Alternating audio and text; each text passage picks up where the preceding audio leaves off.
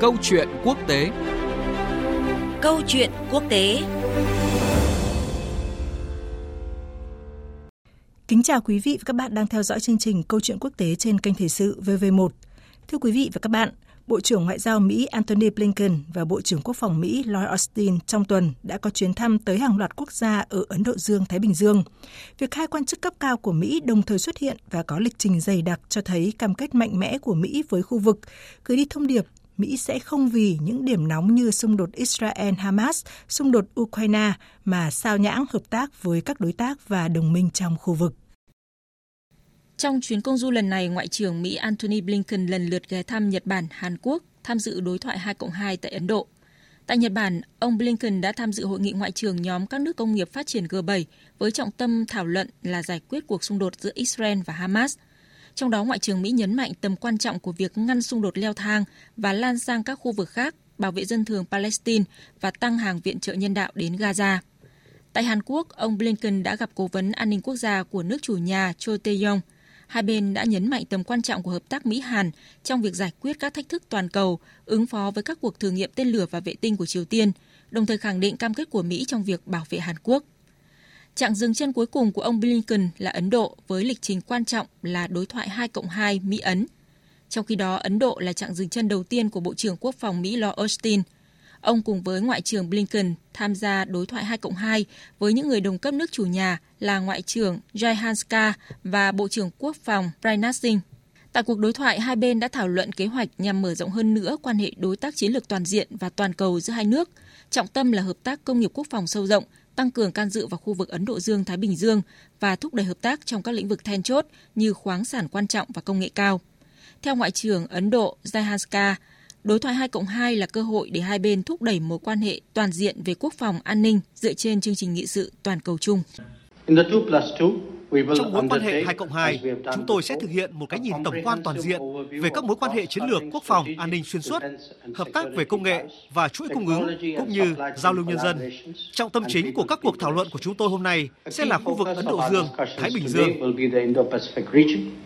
Ngoại trưởng Antony Blinken và Bộ trưởng Quốc phòng Lloyd Austin cùng nhấn mạnh mục tiêu của Mỹ trong hợp tác với Ấn Độ là thúc đẩy một khu vực Ấn Độ Dương-Thái Bình Dương tự do, rộng mở và an toàn, bao gồm việc tăng cường quan hệ đối tác trong khuôn khổ nhóm Bộ Tứ Quát.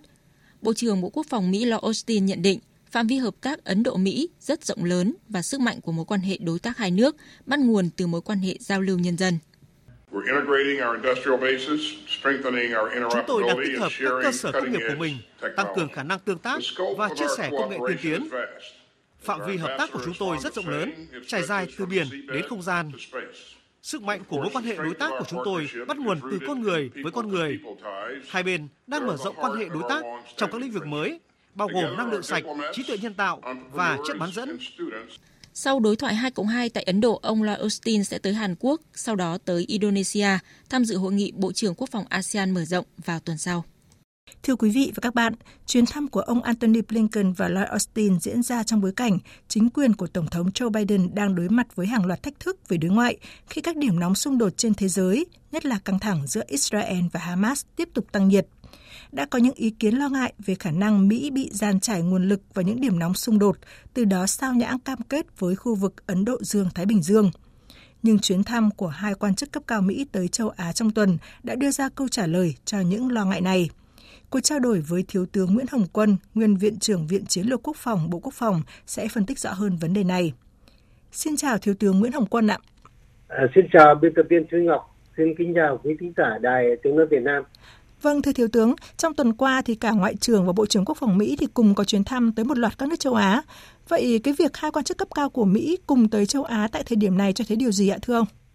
À, theo tôi thì sự kiện đó cho thấy hai điều. Điều thứ nhất ấy là tái khẳng định cam kết của Mỹ với các đối tác và đồng minh ở châu Á. Tại Nhật Bản và Hàn Quốc ấy, thì người đứng đầu ngành ngoại giao Mỹ nêu bật cái cam kết bảo vệ hai đồng minh chủ chốt trong khu vực, đồng thời tái khẳng định tầm quan trọng của hợp tác ba bên Mỹ Nhật Hàn. À, trước khi mà đến Hàn Quốc và Indonesia thì Bộ trưởng Quốc phòng Roy Austin đã tham dự đối thoại 2 cộng 2 tại Ấn Độ. Đây là cái chuyến thăm thứ 9 của Bộ trưởng Roy Austin tại khu vực Ấn Độ Dương Thái Bình Dương và Bộ trưởng Quốc phòng Mỹ đã nhấn mạnh cam kết của Washington cùng các nước đồng minh và đối tác đưa ra tầm nhìn chung về hòa bình, ổn định và thịnh vượng trong khu vực. Điểm thứ hai là khu vực Ấn Độ Dương Thái Bình Dương có vị thế quan trọng về địa chính trị và kinh tế là ưu tiên hàng đầu trong chính sách đối ngoại của Hoa Kỳ. Các chuyến thăm liên tiếp của các quan chức cấp cao Mỹ tại khu vực này không chỉ là thông điệp nỗ lực duy trì liên kết chặt chẽ với các đối tác, hơn nữa đây còn khẳng định cam kết của Mỹ nỗ lực thúc đẩy một khu vực Ấn Độ Dương Thái Bình Dương tự do, rộng mở, kết nối, thịnh vượng, an toàn và kiên cường À, vâng thưa ông, trong các chặng dừng chân tại châu Á thì à, dư luận đặc biệt chú ý tới Ấn Độ khi mà ông Antony Blinken và ông Lloyd Austin cùng tham dự cái đối thoại 2 cộng 2. Trong đó thì hai bên có tập trung thảo luận về các thách thức an ninh vượt ra ngoài khu vực Ấn Độ Dương-Thái Bình Dương. Vậy theo ông thì đâu là những thách thức mà hai bên cùng chia sẻ ở thời điểm này ạ? Vâng, chúng ta thấy là Mỹ nói riêng và thế giới nói chung ấy. Tuy nhiên thì Ấn Độ Dương-Thái Bình Dương vẫn là ưu tiên hàng đầu trong chính sách đối ngoại của Mỹ chúng ta thấy là Mỹ và Ấn Độ còn cùng chia sẻ việc thúc đẩy một uh, khu vực Ấn Độ Dương Thái Bình Dương tự do rộng mở thịnh vượng an toàn và kiên cường. Trọng tâm của Mỹ và Ấn Độ ấy là tăng cường quan hệ đối tác vì hòa bình và an ninh quốc tế đồng thời nỗ lực thúc đẩy trật tự dựa trên luật lệ và duy trì các nguyên tắc về chủ quyền toàn vẹn lãnh thổ và độc lập. Hai nước Mỹ và Ấn Độ đang cùng nhau khai thác sức mạnh của sự đổi mới để làm cho nền kinh tế của mình trở nên kiên cường hơn và giúp cộng đồng của nhau an toàn hơn, đồng thời là mở rộng cơ hội kinh tế toàn diện. Trên một số lĩnh vực hợp tác cụ thể thì chúng ta thấy là Mỹ và Ấn Độ đều quan tâm đến những tiến bộ trong chất bán dẫn và công nghệ sinh học tiên tiến bởi nó phản ánh chiều sâu hợp tác công nghệ giữa hai nước, những khoản đầu tư chưa từng có vào việc triển khai năng lượng sạch trên quy mô lớn cả trong khuôn khổ hai nước cũng như là trên toàn khu vực. Như ông vừa cho biết thì à, cái chuyến đi của hai quan chức Mỹ tới châu Á đó là tái khẳng định cam kết của Mỹ về khu vực Ấn Độ Dương Thái Bình Dương. Vậy theo ông thì cam kết đó được Mỹ hiện thực hóa như thế nào qua hai cái chuyến thăm này ạ? À, chúng ta cũng thấy là chính quyền của tổng thống Joe Biden ấy thì liên tiếp triển khai các bước đi tích cực nhằm mà tăng cường kết nối với các nước trong khu vực Ấn Độ Dương Thái Bình Dương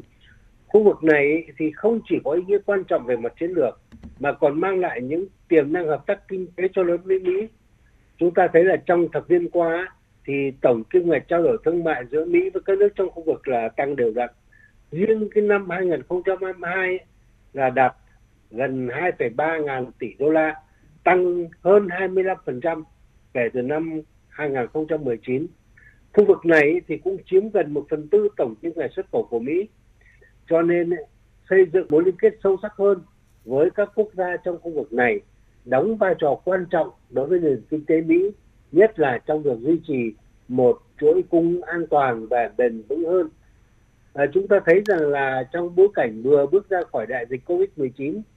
chuỗi cung toàn cầu vẫn còn mong manh, thậm chí là có thể gây ra hậu quả nghiêm trọng khi tình trạng chuỗi cung bị đứt gãy thì hợp tác kinh tế giữa Mỹ với các nước Ấn Độ Dương Thái Bình Dương sẽ giúp Mỹ tránh được cắt nghẽn và thiếu hụt hàng hóa và chúng ta thấy là trong thời gian vừa rồi Mỹ rất quan tâm cái việc là tăng cường hợp tác kinh tế với là các nước trong khu vực và trong đó là Việt Nam chúng ta cũng chứng kiến là có việc là tăng cường hợp tác về kinh tế với Mỹ để sản xuất chip.